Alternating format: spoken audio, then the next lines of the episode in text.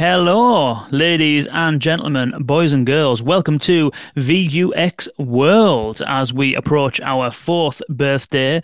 Uh, I'm your host, as always, Kane Simms, and we have a fantastic discussion lined up for you today. Uh, you will have noticed that Gartner released the Magic Quadrant, first time they've ever done the Magic Quadrant for enterprise conversational AI companies. And although it's not officially kind of released, if you have a look at it, you can kind of see you know, it's blurred out, but you can read it and you can kind of see who's in that leader uh, spot. And one of those companies is Cognigy, and we're speaking to the CEO, Philipp Heltewig, today uh, in just a moment. But before we do introduce Philipp, uh, we are going to say a shout out to our presenting sponsors, Deepgram and Symbl AI. Uh, if you are not familiar with Symbl AI, we actually did a podcast with Surbhi Rathore, who was the CEO of Symbl AI, last week. It was not part of the sponsorship or arrangement. It was genuinely uh, a podcast we've been lining up, and it was absolutely unbelievable. Symbl AI make it super, super easy uh, to for you to be able to build powerful coaching, like agent assist coaching conversations, call tracking functionality for your customer experience solutions. Uh, it's got it's, it's conversational intelligence essentially. It's a suite of APIs that you can utilize. Uh, you can monitor calls, videos text conversations, and you can apply, best in class conversational contextual AI in no time at all. And you can actually get started for free.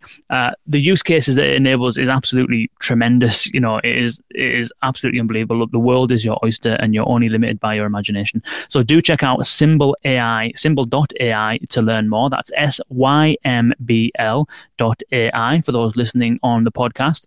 Uh, check out check that out. It's definitely worth it. And our other presenting sponsor is Deepgram if you are creating voice assistants, voice bots, conversational agents that require the ability to take people's speech and turn it into text so that you can feed your NLU, you will do. Uh, you'll be hard pushed to find uh, better than Deepgram. It's incredibly accurate. You can actually retrain the models based on your unique use case in your industry. It is highly cost effective, and they will actually baseline your uh, use case against uh, other speech uh, speech to text providers, ASR providers. So they will actually do a baseline, and you can see for yourself how how accurate it is. So to learn more about that, go to deepgram.com forward slash VUX world. That is deepgram.com forward slash VUX world. Now, without further ado, let's welcome Philipp Heltewig, CEO of Cognigy, who is having a, a very good day today, I expect.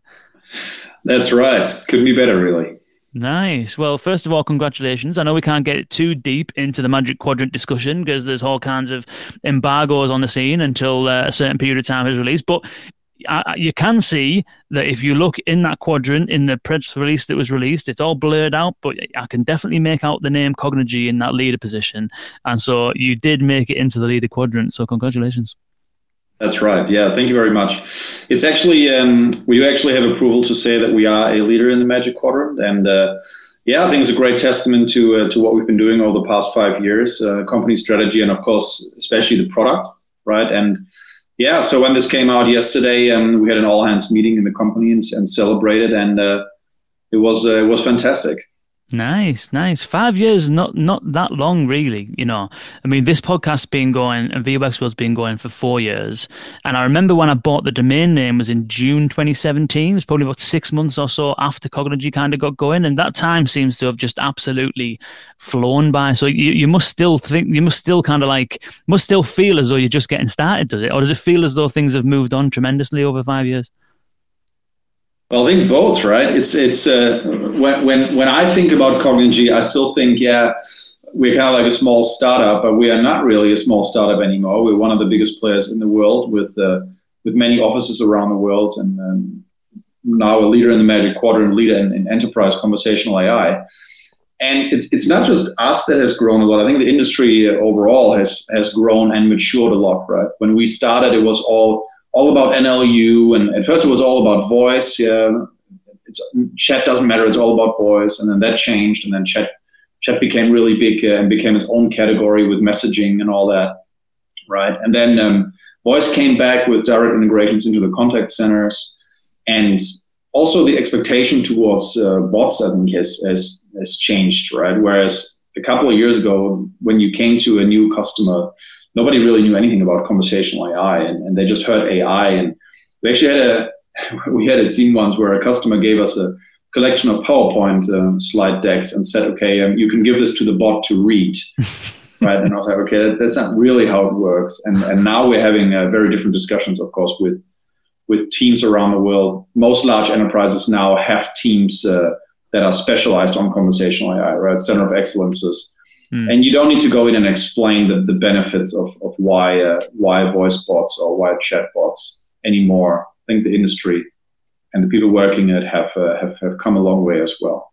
Mm, mm. So we've got a shout out from Mike Novak. Go Cognigy. You've got a fan there paying attention. Uh, yeah, you're right. The industry has definitely developed, um, and it's it's you know interesting to see these centre of excellences pop up, and we'll get into that discussion uh, in a short while in terms of some of the other trends that we're seeing and, and how organisations, as they develop centre of excellences, as they develop more solutions and start to scale those solutions, what kind of critical uh, you know requirements is there, and, and that, that you would kind of advise them, and what the kind of like traps is there that people might get themselves into. And essentially, I think that now there is a good degree of people who have, or companies that have kind of got to a point where they are doing a good degree of volume and are having a good degree of success. They've got a good degree of capability. It's nice to have the discussion now, I think, because there's still equally a lot of companies just getting started. And now, finally, we can actually point to things and say, this is what good looks like. Whereas five years ago, perhaps we couldn't really do that. That's right. And I mean, five, five years ago, I think there were a lot of examples of what good doesn't look like, right? because the technology wasn't there. But also, I mean, there, there's technology, right? There is natural language understanding technology. There is the technology to actually build and model the bots. But then there was also no real understanding about, okay, conversation design, right? Maybe five years ago, that term didn't even exist, right? Or hmm. at least not a lot of people knew anything about it. Whereas now, I think the focus has shifted from let's build an all-knowing AI in customer service towards okay, let's build something that helps the customer, right? It doesn't have to sound like C3PO or, whatever, some advanced AI, right? As long as it can, as long as it can quickly help. Hmm. And um, look at voice bots, for example. Whereas five years ago, companies would have gone and said, okay, we're going to build a voice bot, and it's going to, it has to be able to resolve 80% of cases when people call the contact center this is this is not really the right way to approach this because you need to build all of, all of these different use cases, right? Whereas now companies realize, okay, let's start maybe with the top three things. We're also not greeting the customer with, hey, how, how may I help you? But instead of, hey, um, welcome to XYZ, I can help you with one, two, three, or I can connect you to an agent. How can I help you today? Right. Mm-hmm. So much more guided uh, conversation design that actually helps to resolve issues um, quicker. And so it's a mixture of better technology, better tooling in general, but also the way to design the interactions, right? Because just like maybe in 1995, you probably didn't have a lot of website designers, and then we kind of got the hang of it and how to do things, how to build good user experience on, on websites. And um, five years ago was probably like the, the 1995 or even the 1992 in conversational AI, mm. where nobody really knew how to do it right because we didn't have any experience. Whereas now there is a whole a whole lot of experience already, and certain frameworks and certain methodologies are establishing itself, right? And that's why the conversational AI solutions we're seeing in the market now work much better than uh, than a couple of years ago. Mm, it's interesting that, yeah, the, the, the, whole conversation design community is definitely thriving, and, and we evangelize for that time and time again on, on the podcast and also, you know, the work that we do and stuff. And I think that, you know, maybe maybe this is um, one lesson, I suppose, for those just getting started. And it'd be interesting to hear your thoughts on the importance of that design element, because ultimately that's that's that's all there is with an invisible interface you know that's based on conversations. The design part is basically all there is. There's no, the technology behind it is just fueling the actual conversation and so there's nothing else to it. Whereas you know you probably see some of those more mature teams focus on that have teams and, and people dedicated to doing that. But is that your your kind of uh, your viewpoint as well that when people are getting started you notice that it's maybe more led by technicians and engineers as opposed to having a design input?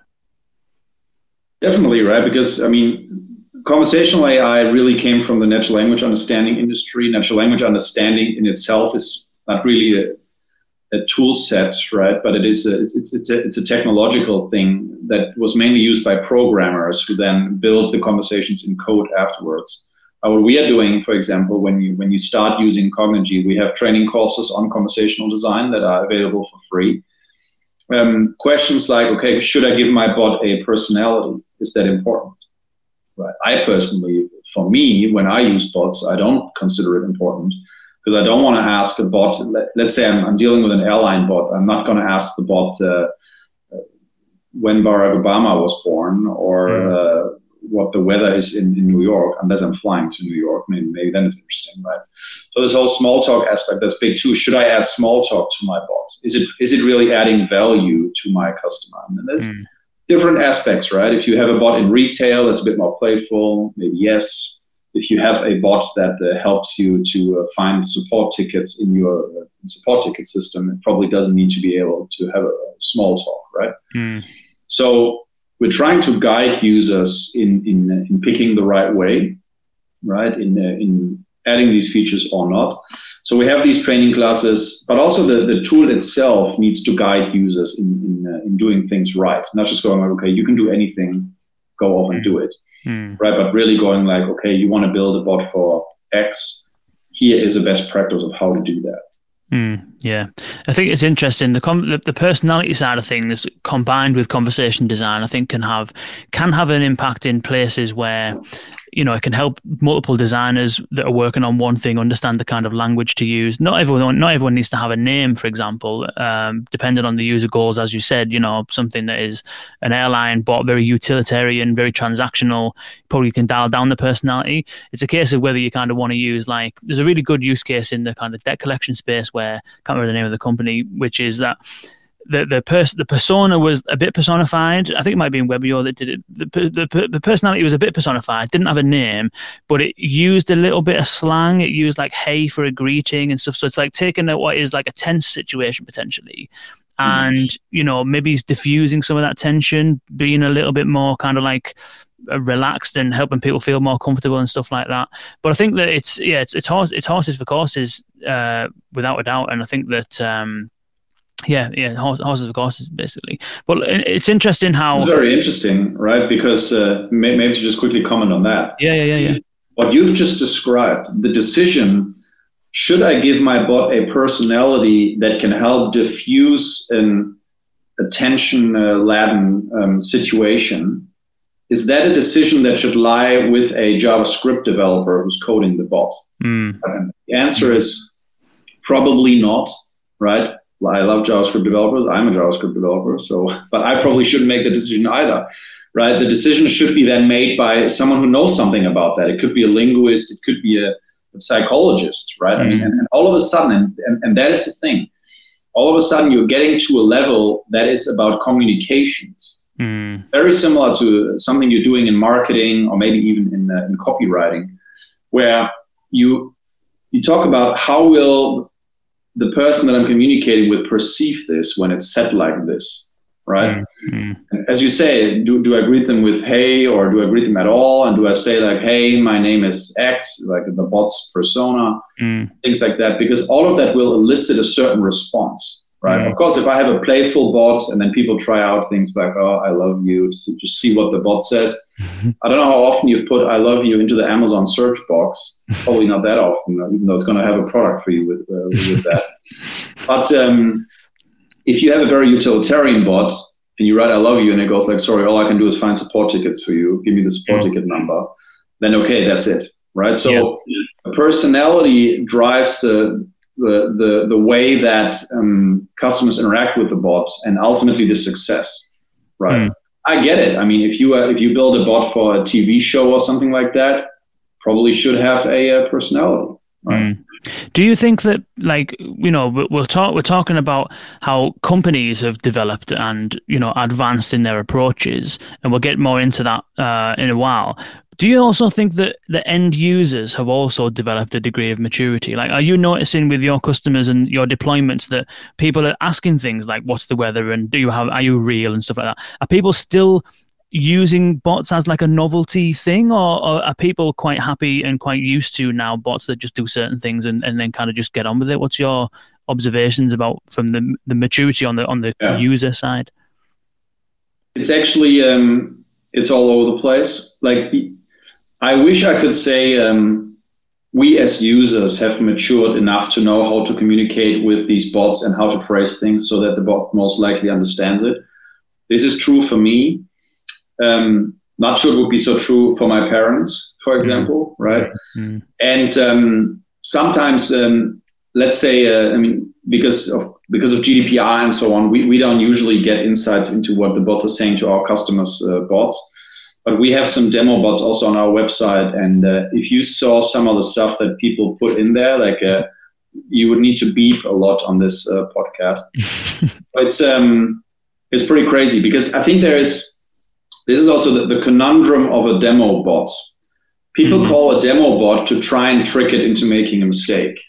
People don't call an airline bot to try and trick it into making a mistake, but to change their booking, right? So it's a so maybe when they interact with a real life bot, uh, they have matured a little bit.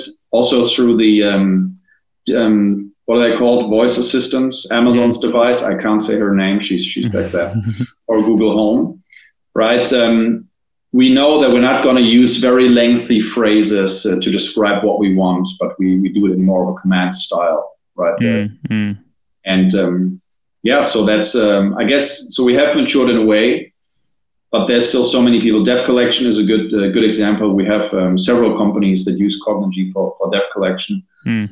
And um, yeah, swear word detection, uh, level of aggression, sentiment detection is, is very important in those uh, in those cases right? You, you are dealing with people that uh, in 30% of cases don't realize that they're talking to a bot. Mm. Interesting. Interesting. Which, by the way, is also a conversation design problem. I think that uh, it should always be made clear that this is not a human. We should never try yeah. to emulate that. That's not going to work. Yeah, yeah.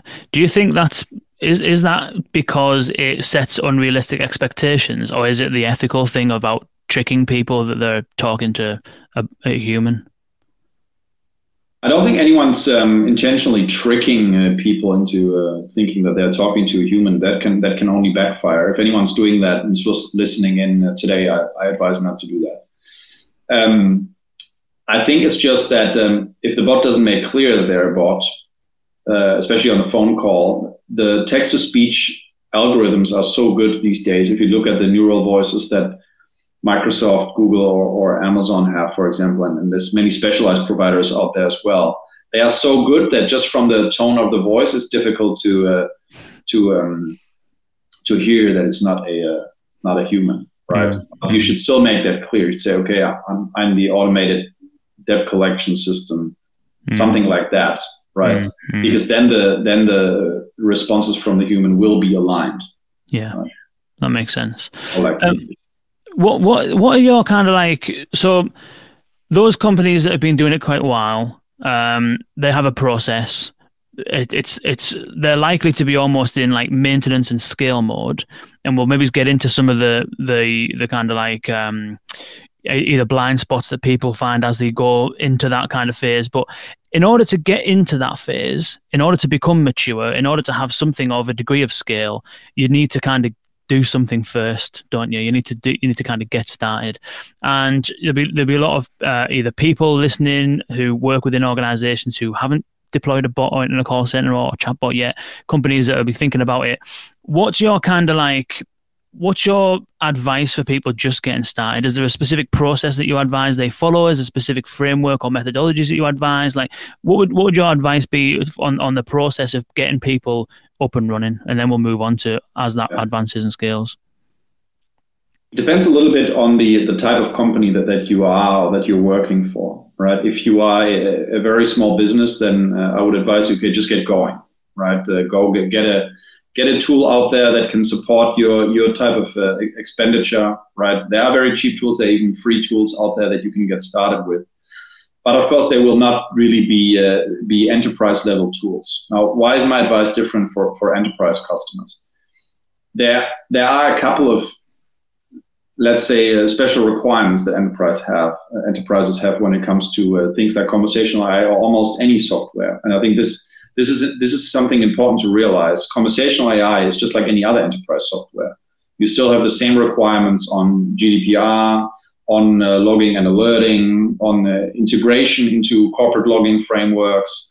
on uh, failover resilience, internal SLAs, and security requirements, etc., etc.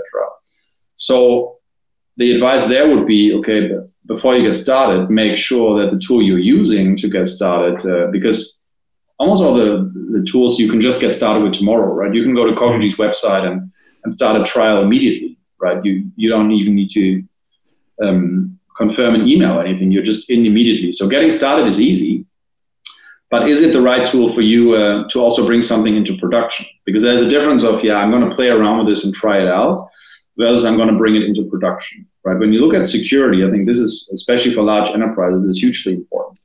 How can I, uh, how can I um, collaborate with multiple employees on a bot, right? Is there, are there security settings so that Kane can do everything in a bot, uh, Phil can only work on the NLU, uh, Kane can see the analytics, uh, Phil can only see the analytics in one language, et cetera, et cetera. So it's very fine granular um, security settings that are required by enterprises, right? Mm-hmm. Can there be 10,000 projects on the platform? Like we have, uh, we have many customers that have hundreds or even thousands of projects on their Cognigy instances, mm-hmm. where employees from all over the world are working on different projects and they're completely separate, right? So all of these kinds of things all of a sudden uh, become very important when you talk about deploying conversational AI in an uh, in an enterprise context. Mm. And that's not something you, you usually think about when you get started. You think about how good is the NLU, uh, how easy is it to build the, the bot, what are the features of the bot. All of that is great, all of that is super important.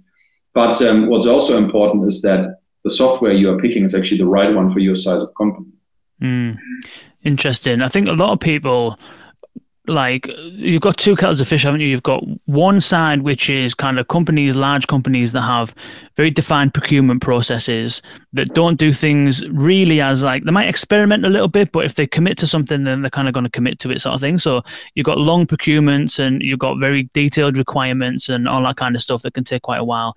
At the same time, you've got companies that might have a bit more of an agile kind of approach that you know they, they can try something and, and get moving and rolling with it and stuff like that what are your observations on how companies are approaching that uh, in your observation in your kind of experience are people you know utilizing cognigy because they want something like you said that they can get into and and, and you know play with quickly, but have something that they can move to production and scale? Or hmm. are you finding that more organizations are undergoing large procurement processes and wanting all of these things like security elements and stuff like that defined up front. What's your kind of observations on where organizations yeah. begin that kind of procurement?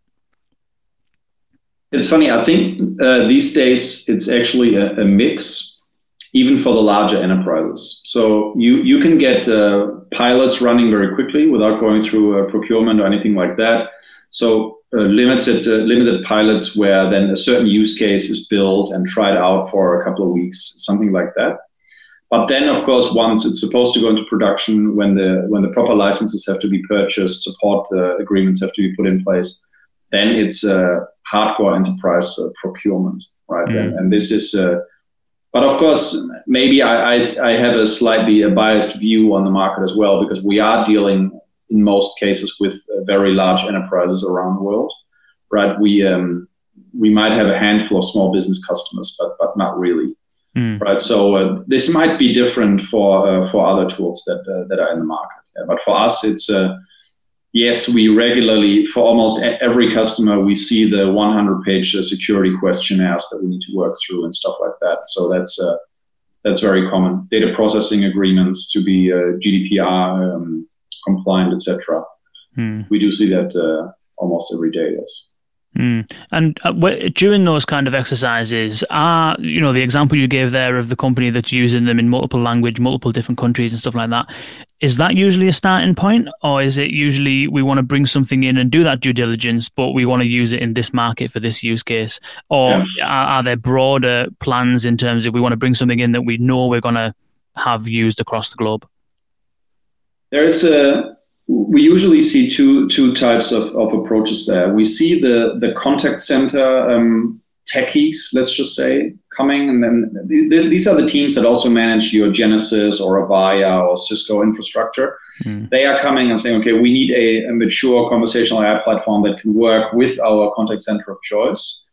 And so it's driven from the contact center, from the customer experience side right? And then that, that is a use case, and they're usually getting started in one market and then expanding from there. So that's that's one way. The other way is the the center of excellence for automation, which is usually in the uh, IT department, right? Mm-hmm. So those are the same, usually the same folks that are also taking care of things like RPA, UiPath, you name it. Mm-hmm. so then it comes from that side where they say, okay, we are the center of excellence where if anyone wants to automate something in the enterprise, they come to us.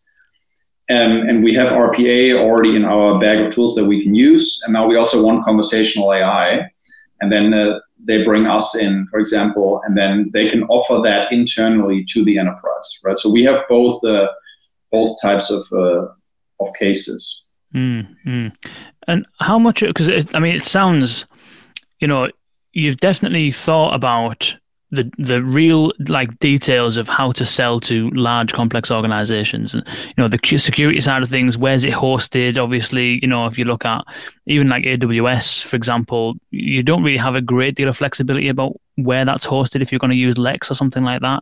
You know you you kind of have to pick a cloud somewhere depending on how on, on, on you know where that is and all that kind of stuff. You can't really run it on premise i don't know whether cognigy can or not. I'm sure we can we can get to that. Um, but like I think that having that level of detail around understanding exactly the kind of like checklists that these enterprises are gonna kind of are gonna need in order to implement something is, is really sensible. Do you think that because I'm I'm seeing obviously you spent a long time at Sitecore, Sitecore, large enterprise grade CMS. Has all this stuff come from your experience at Sitecore, and what did you learn there that you've kind of applied to Cognigy? Is is this in part some of that? Yeah, it's actually funny when uh, when we sold Sitecore in, in 2016, and I, I, then founded Cognigy together with uh, my co-founder Sascha and, and Benny. I, uh, I said, uh, okay, I'm not I'm not going to do something different. I'm not going to do enterprise software. we're going to build an, an, end user device, and we're actually going to build a, a talking teddy bear that we're going to sell to the world, and then talking all kinds of things, like maybe a talking uh, baby Yoda, or for the insiders, a Grogu, right? Um, but uh, it didn't come to that. We, we, we pivoted back to enterprise software, and, uh, and here we are. and um, yeah, so I guess a, a, lot of the enterprise experience that, that me and, and, my co-founders, and also a lot of the people that we brought in, we, we do have a couple of people from Sitecore as well, mm. that we have helped us to um, to get a foothold in this enterprise uh, space, right? Mm. Um, mm. Yeah, it is it's difficult selling to enterprise, but it is also um, it's also uh, less risky, right? there are much fewer deals, of course, that you do. The deals are bigger and they're much stickier. Mm. Right? We uh, we have a zero percent churn rate amongst our large enterprise customers, right? So and that is because if an enterprise really commits, then they commit for a long time. Mm. There's a big difference to the way that we sold at Sitecore because at Sitecore it was usually you get an RFP, everyone is invited in the industry, everyone um, pitches their proposals, and then maybe there's a demo during the RFP, and then the winner is uh, is chosen, and then that license is purchased, and then there, there's like a five-year contract. Now, what we are seeing with this technology here is because conversational AI technology hasn't been around for as long as uh, content management technology has, or CRM technology, or something like that, right? So companies usually want to run a pilot. So um, they might do an RFP, and then they whittle it down to three or two companies then they run a pilot where they check all of these things. Can it integrate into our enterprise infrastructure? Right? Does it do all the things that, that we need it to do? What does it even sound like? Sometimes we have pilots that uh, go live for a couple of weeks on the phone lines to see can we hit those deflection rates that are actually advertised. So there seems to be a much stricter evaluation um, process in place to see whether the technology can actually deliver. And that is, of course, because most large enterprises, whilst they might have some small conversational AI deployments here or there, don't yet have 10, 20 years of experience in the technology and, and the value it can bring, right? So it's a it's a little bit different, but it's great for us because we always say, well, what we're advertising, we can also deliver, right? We don't, there's no smoke and mirror stuff that's on our website that, that can't actually be done. So it, it gives us a good opportunity to prove the value of the of the software through the, throughout the pilot and at the end of the pilot, that also, in comparison to Sitecore, usually means we can close larger contracts, right? Because then it's like, okay, mm-hmm. we, we see the value this can bring, and now we're going big, right? Mm-hmm. So that is a, is a, is a distinct advantage of that. Mm. Speaking of value, this is a question that we have in the chat here from, from Michael Novak, which is the value that you say is advertised or the, the value that the customers are, are trying to achieve, what are those goals Michael's asking? Is it to save money, create new business models? Is it something else, improving customer experience? Like, yeah. broadly speaking, what why are people coming to Cognigy? What what is it that they're actually trying to yeah. achieve? This is a great question. It's actually one of my favorite questions. So thanks uh, thanks for asking that.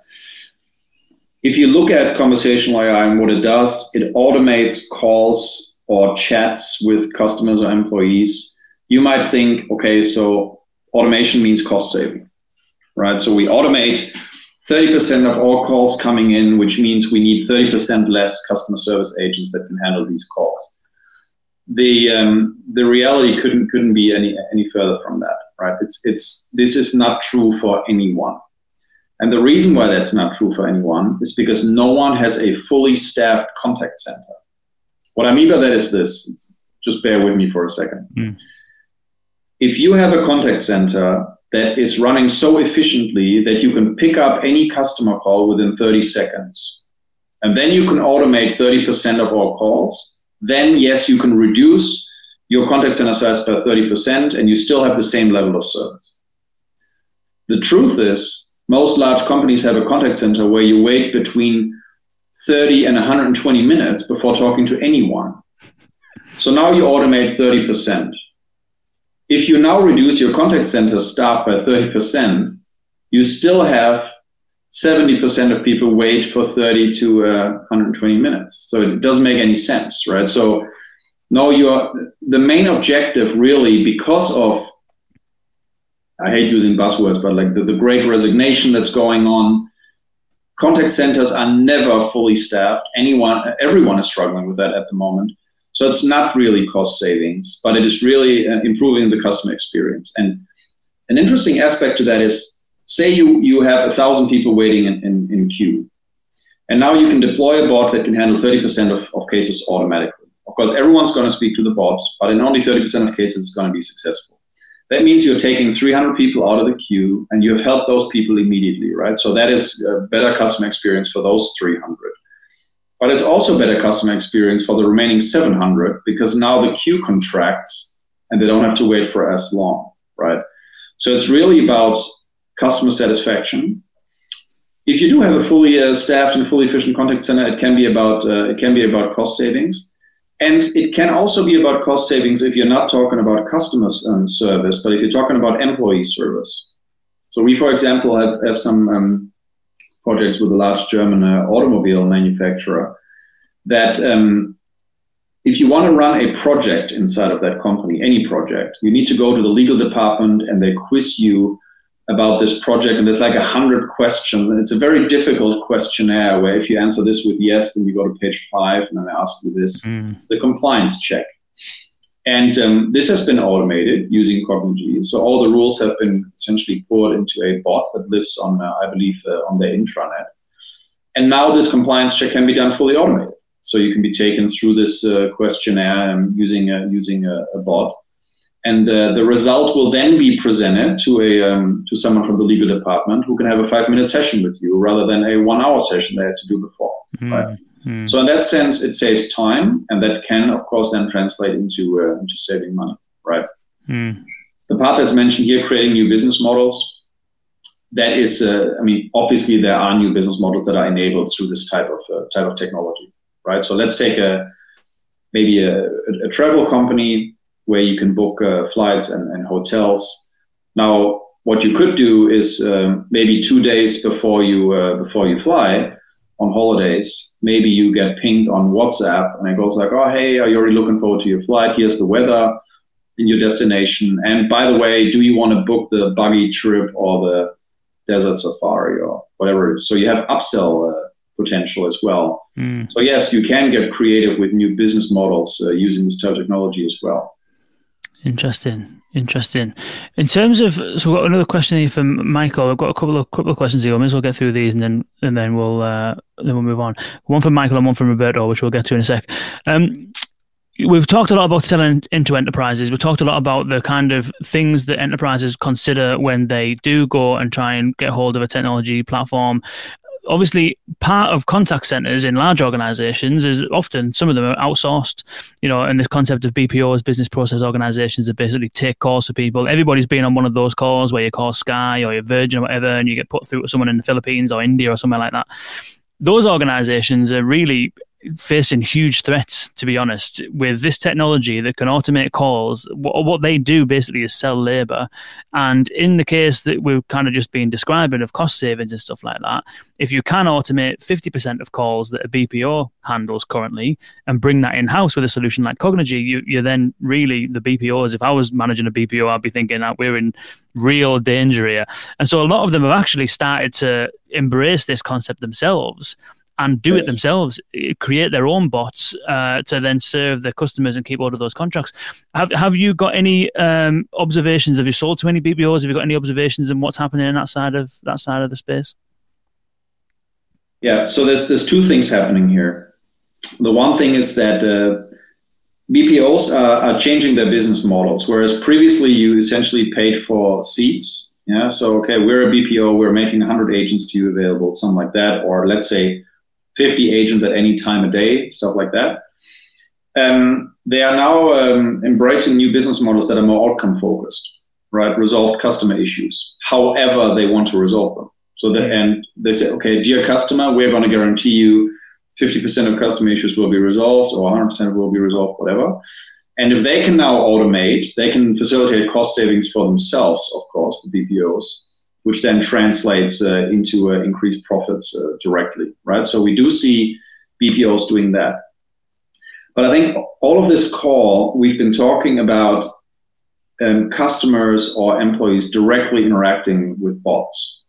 There is a there is a big area in conversational AI which we haven't touched on at all, and which is really seeing uh, or really getting a lot of attention now, especially from from our enterprise customers as well, which is what we dub agent assist. Mm-hmm if we can build bots, and we are doing that in, in, in, several use cases with large BPOs, where we are providing assistance to the agent. So the bot is listening in on the call. It can serve up information as the uh, as the conversation is progressing. I'll give you an example. Someone is calling in, and maybe the conversation starts with a bot. You know, the bot goes like, "Okay, how may I help you?" Yeah, let's stick with the airline example. I need to uh, change my booking. Okay, then we authenticate the person. We say, okay, what's your booking uh, ID? Blah, blah, blah. What's your last name? Okay, authenticated. Well, we'll hand you over to an agent. Now the conversation goes to the agent. The person is already authenticated, and uh, maybe we already know something about this, right? And then the agent goes like, or the agent gets some suggestions of what to say. Maybe, okay, um, to when would you like to uh, shift your booking? And the customer says, uh, I'd like to move it to next Tuesday.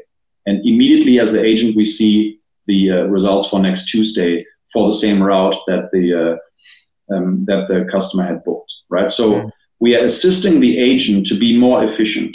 There's also the, the possibility that you don't interact with the bot at the beginning at all, but that you're only interacting with a human on chat or on voice, and the bot is listening into the conversation and providing hints or pulling information from back-end systems, etc. And the agent can also communicate directly with the bot right? So the bot could say, okay, um, this, this, and that, and I say, okay, Tuesday we have a flight at uh, 10:30 a.m. Would this be good for you? You say yes. The agent can click on that on their screen. The bot handles the interaction with the backend system, changes the booking, and says, okay, here we have the new ticket, and you click, okay, forward to the customer, boom, and it's forwarded to the customer. So this this agent assist piece, I believe, is going to be huge and could even be bigger than the direct to customer uh, bot piece right? Mm-hmm. Because you're keeping the bots away from the customer, yet you're reaping a lot of the benefits that bots can provide. So I think, um, especially for BPOs, but really any contact center in the world, this is going to be huge. Yeah, yeah, definitely. It's, it's only just starting to get attention as well, isn't it? You know, I mean, you've got you've got providers creeping up that that do things like that, and it's Symbl AI. Actually, you could I don't know what you currently use, but you know, Symbl AI, you could potentially use that for within Cognigy, basically to, to enhance some of that stuff. I actually um, uh, during your in, doing your intro, I, I, looked at the website. I already sent it off to uh, to our head of pre-sales, going, "Hey, you should take a look at that." It's yeah, it's actually yeah. interesting. It's very it's very powerful. Yeah, Agent Assist is one, but there's a whole bunch of other stuff that you can do as well. Which you know, if you could build Yeah. that into the Cognigy platform and increase the, the, the features and capabilities and stuff. But anyway, yeah, the Agent Assist is, is definitely um, definitely uh, an emerging use case without a doubt. It's almost like giving agents like superpowers, isn't it? You know, um, so you've got kind of like you've got the Agent Assist side of things. You've got another thing we haven't really spoke about, which is routing, IVR routing. You know, taking the intent from the Yeah. user, shepherding them to the right place, stuff like that. And then the question we have from uh, Roberto Munoz, uh, it's probably been cut off, but I can read it. Is uh, we kind of touched on this a little bit, but maybe we can define it a bit more. Uh, we can see chatbots in lots of companies, but how many companies have proper digital assistants where they can get things done, changing customer details, opening accounts in an automated way without being redirected to a human section in a website. Maybe we'll come on to IVR routing and, and some of those other use cases. But first, maybe we can just shed some light on some of the kind of use cases that you're seeing from the automation perspective and the level of automation that the, level of Yeah. transactions that are actually being automated at the moment. Again, my, my answer is, is of course our view on the market, and uh, nobody's really buying a, a Cognigy license to build what you would uh, dub a, a chatbot. So I, I assume from the question that you you look at a chatbot like uh, something like an FAQ type of bot, right? Whereas a virtual um, assistant or digital assistant would be a bot that can actually interact with backend systems and take you through a transaction, right? Whether it's a rebooking or pulling a support ticket or something like that. The bots that are being built with Cognigy are, are the latter, right? So the, the Mm. digital assistants, they, they do take you through the, these full um, full transactions. I personally find the FAQ bots, um, well, an FAQ can be a good part of a digital assistant, but just a bot that has your website FAQ put into a conversational form, I'm not sure whether that's really uh, very useful, to be honest, right? So um, the companies we are dealing with are, use, are doing transactional bots, and um, they are building a very advanced transactional bots, right? Really, where you can, uh, I don't know, request uh, invoice copies, uh, change your address, uh, things like that, right? Both on the voice and on, on, the chat side. So Mm.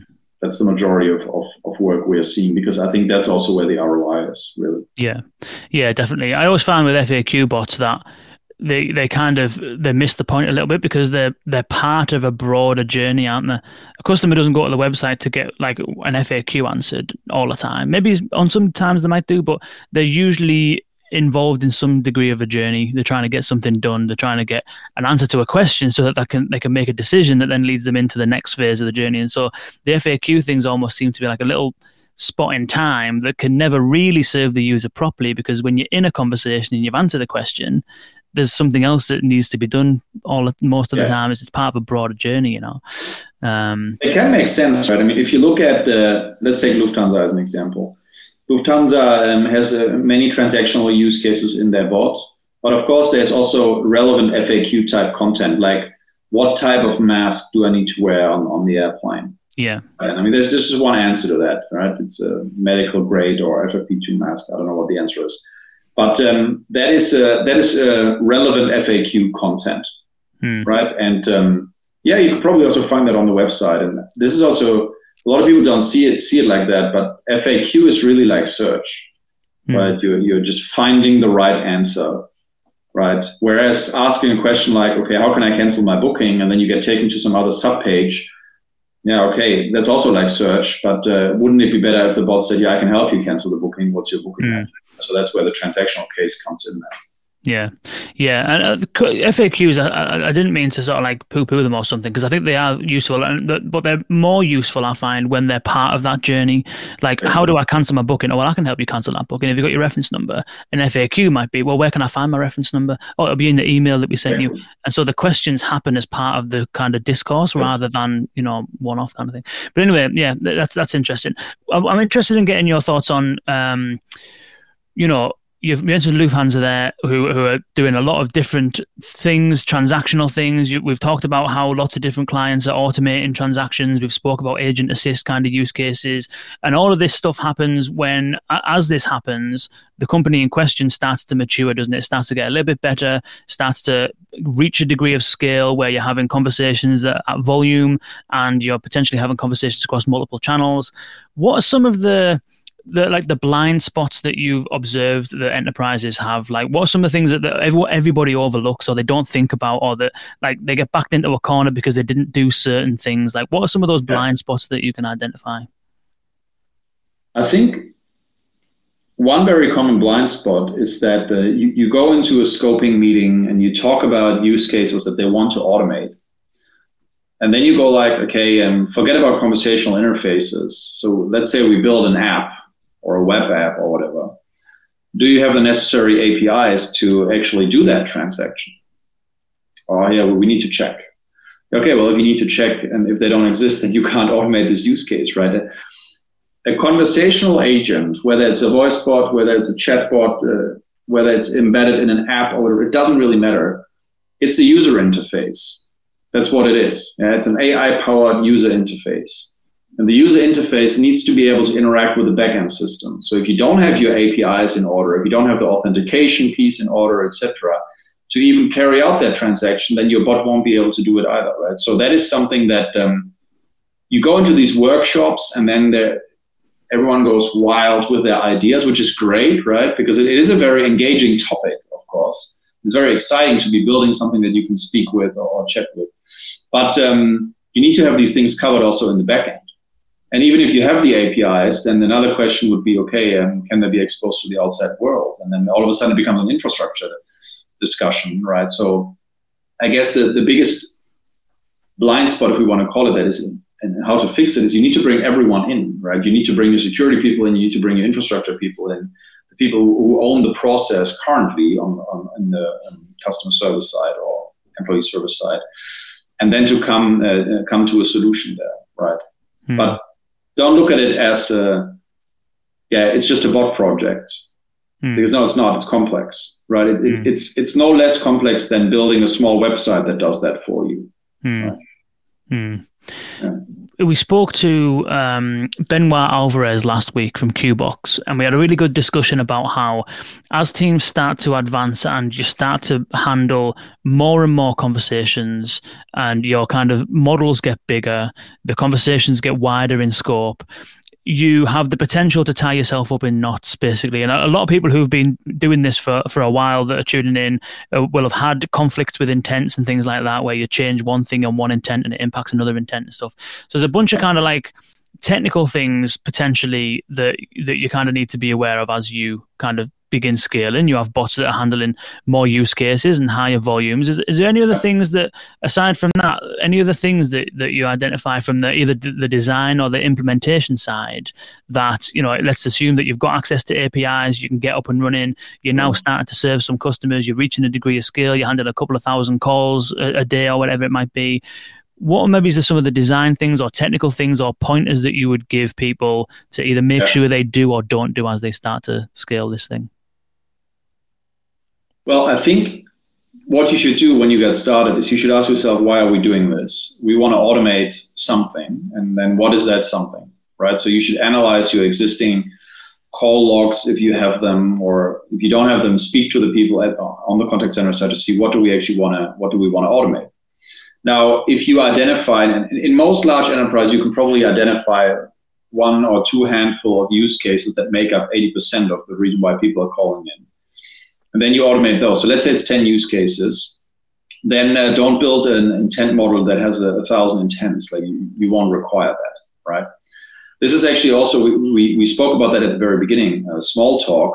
Small talk muddies your intent model as well, right? Because, I mean, what, what are intents, right? How does intent mapping work? It's statistics. It's measuring the distance between the user input and it's a very simplified way of putting it, right? But it's measuring the distance between what the user said and the examples that were given. Now, uh, if you have 100 intents for your use cases and 500 small talk intents, there's a high chance your Smalltalk intents get hit, right? Also, we're humans, and uh, we are not good at um, writing 1,000 clear-cut intents. Like uh, we have tools in the platform, actually uh, patented tools that help our users write better intents. Right, so we have this kind of um, traffic light uh, model where it says, okay, this sentence actually has overlap with this, this and that intent. But still, I guess my, um, well, long story short, I guess my advice would be well, don't overdo it. Automate the main use cases first, and then move on from there. Don't start and go like, okay, we're going to automate 50 use cases. Mm. You're never going to be done, right? Mm. And you can already reap the benefits of only automating two use cases at the beginning if you make that clear to the user. Mm. Right. Yeah. Interesting. What are you observing in terms of the? I know we've got a few more questions here, which we'll hopefully we can get to shortly. But what what are you observing on? You know, we we spoke earlier about how we're seeing centers of excellences start to develop. At the same time, there's organizations who maybe is approaching it from a developer point of view. And so there's definitely a, a skills gap there from perhaps those that are just getting started that maybe can't justify recruiting an entire team just yet because they haven't potentially proven the value and stuff like that. So what what are your kind of like observations on some of the core skills that are needed to scale something? Let's say you're an organization, you've got one bot live, it's doing all right, it's managed by IT You've got a copywriter who feeds in every now and then. What resources and skills will that team need in order to develop themselves into something that can be starting to scale this thing properly? Well, the first question I would ask the organization is uh, if you have a well functioning bot, uh, why is it only staffed with, with two people? Right. I mean, if there's big ROI on your bot, uh, why don't you put a team around it and, and increase the ROI even further? Right. What is a well functioning bot? Is a well functioning bot a bot that has 20 conversations on your website a day? Right. So I think that that is the that is the question. Um, if you have made your first uh, forays into into the field and you feel that it is going well, then it really is about uh, professionalizing that, right? If you see, okay, there is potential, and we could also use this for these 20 other things, then you should really look at using a professional uh, platform. I mean, of course, I'm saying that, right? Because we are offering that no no surprise there. but it is true, right? Because um, yeah, using a small tool to build this bot and another small tool to build that one, another small one to build that one, that's not going to be the reality of large enterprises uh, in the future. Just like it isn't the reality for CRM systems or CMS systems. If you're a large enterprise, you're going to have hopefully one uh, centrally used uh, large uh, CRM system. And uh, we believe, and Gartner actually believes, that uh, large enterprises are moving to a centralized conversational AI infrastructure to uh, to harness these synergies that exist when multiple teams work on bots on the same platform, right? Synergies in training, skills transfer, etc., etc. Yeah, and also synergies in actually the model itself. You know, like I know companies who've got one provider for a chatbot, a different provider in the IVR, and are potentially looking at a different provider to do. So the IVR is routing, but the different provider is to to do the self service, and it's like you, you, not that you need to have the same conversation because the model will be different, the conversation will be different in chat versus voice. But what you lose out on there if you try and go for different solutions every time you want to do, build a different bot on a different channel is you miss out on that core conversational pattern. You miss out on the opportunity to take a conversation from your chatbot and put it in your IVR with some tweaking and redesign, and vice versa. You know? Analytics, so, right? Yeah, uh, I mean, may, maybe you, you can you can get some analytics from from one of the systems that uh, could also be very valuable to improving your your other bots. Right? Mm, mm, yeah, yeah, yeah. Interesting. Um, we'll we'll close out shortly. We've got uh, a, com- a couple of questions there which we might get to. But what what is the We'll get to one is about the metaverse. You can't go a podcast without getting metaverse questions these days. So we'll we'll, we'll, we'll say that to the end, Mike. Um, what is it now that so you know obviously it's Cognigy is doing really really well. Uh, you mentioned there it's got a, really good presence in, in large organizations, and we're seeing the kind of consolidation of different technologies and currently you know settling on one platform. Organizations are maturing. They're they're developing centers of excellence. They're able to scale. They're reaching you know a good volume on on calls and conversations. They're starting to see some real results where do you see the future heading in in this space generally? And then I've got a follow up question about the Magic Quadrant. But in general general terms, where do you kind of see the, the next three years? How would you describe what the industry will be like in three years' time if you were to wave a magic wand? Yeah. I think we will see um, every large contact center provider embracing this type of technology, right? And the ones that are not are, are, are going to be struggling. I think that is uh, that is big. And I think we, we will see every large enterprise that has a sizable customer service uh, operation embracing this type of technology, right? Because we hear this over and over again. Uh, large companies are not really differentiating on product anymore, but they're differentiating on service. Mm. And, and we all know that, right? I mean, if you receive great service somewhere, then then that's who you want to do business with. But I remember I wanted to buy a uh, a car a couple of years ago, and I went into the dealership, and uh, and no one spoke to me. Right? Maybe it was the way I was dressed. I don't know. and then uh, I, I literally went to another dealership on the same day, and there was actually a brand I didn't really want to buy, but they were super nice, and uh, I ended up buying the car there. Right? And mm. it was really because I felt that uh, they cared. Hmm. And I think this is the same with uh, with service. I think what we are going to see is obviously we're going to see the automation of customer service that we've spoken about with bots and agent assist.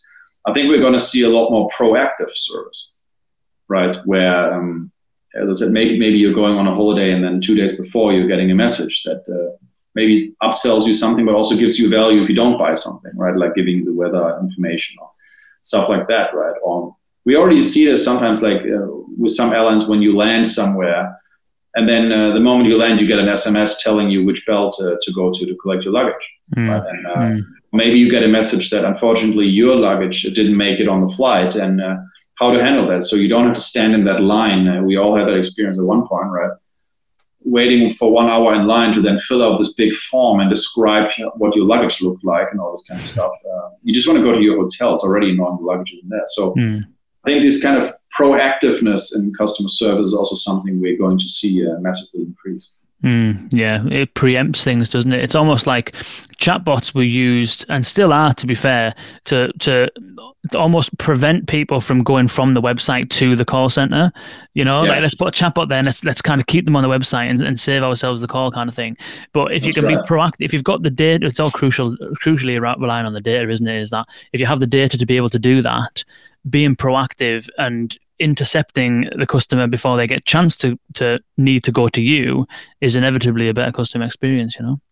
That's right. Uh, so, so one, one, two last questions. I know we're very short on time. Very, very, very quickly. Uh, we'll we'll do the metaverse question, then um, I'll ask you one more question about the the future of of Cognigy. So, Michael Novak's question is, uh, what is the chatbot role? I would also say voicebot or conversational AI role in emerging metaverses. Is it a gaming companion, a work companion? Is it an interface that will be used to, uh, you know, navigate and control those metaverses? I don't know if you've been paying attention to that metaverse kind of stuff uh, as of yet, but your thoughts, generally speaking, on the on the role of, of conversational AI in that uh, yeah.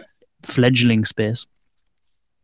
It's a good question. So I can tell you, we have uh, we've been investigating this uh, this thing uh, for for quite a while, and um, firstly, it's good fun uh, now that we're all remote because of the the, the pandemic. Didn't you do a many... workshop or webinar on in VR recently? We did, yeah, with with uh, with UiPath. Yeah, and um, we uh, we actually conduct several of our meetings per week in VR now in the company, and it's uh, surprisingly good. Of course, we're also nerds, right? We like to try out stuff like that, but uh, it's actually surprisingly good. You can focus very well. Now, to answer the question, um, I think we, we put out an article about that on our website as well. I personally believe that the role of conversational AI in the metaverse uh, is going to be huge. Now, why is that? Because when you're in the metaverse, you can't really type anything, right? So um, you need to communicate with other humans or services uh, via voice, right? So let, I, am going to rephrase the question a little bit, like what is the, the, the role of bots in general? Mm. Um, and it's going to, I believe it's going to be voice bots, obviously, right? And maybe if we have a meeting in VR and then we can communicate with a Star Trek like uh, computer in that virtual reality um, world where, where we can, let's say it's a sales meeting and I can say, okay, uh, please show us the forecast for Q2 for the Americas, please. Boom. Yeah. Okay, please uh, please whittle that down to only Cognigy Voice Gateway opportunities. Boom. Right, and that's uh, I think this is something that's going to come. Um, obviously, gaming uh, companions. I mean, yeah, you want to play Halo in VR and you want to be speaking to Cortana, right? That, that's that's what you want to do, right? And uh, if you're flying an X-wing, you want to be able to speak to uh, R2D2 in, in the back so I think um, voice uh, voice will play a big role in that. We actually we, we did a video about that in 2017 where we built a Unity uh, 3D based world, um, a kind of Viking world, and we had a little dragon flying around, and it was um, was actually in VR. You could walk around, and you can a- ask the dragon to do things, and you can uh, deal with a merchant uh, using your voice voice and things like that. And um, it was early days back then, but I think uh, it will um, it will definitely come. Whether we'll be a player in that, um, let's see. We're very focused on, on enterprise and service, of course. But will bots play a big role in the metaverse, or will voice control and voice communication play a big role? I'm uh, I'm very certain of that. Yes. Mm, interesting. And and final question as we wrap up: What with the Magic Quadrant now? You know, being placed in the leader, a very small number of companies are in that quadrant. It's obviously tr- tremendous marketing power, tremendous validation for prospects and stuff like that. What is it going to enable for you, and what does the next kind of like twelve to eighteen months look like for for Cognigy? Yeah.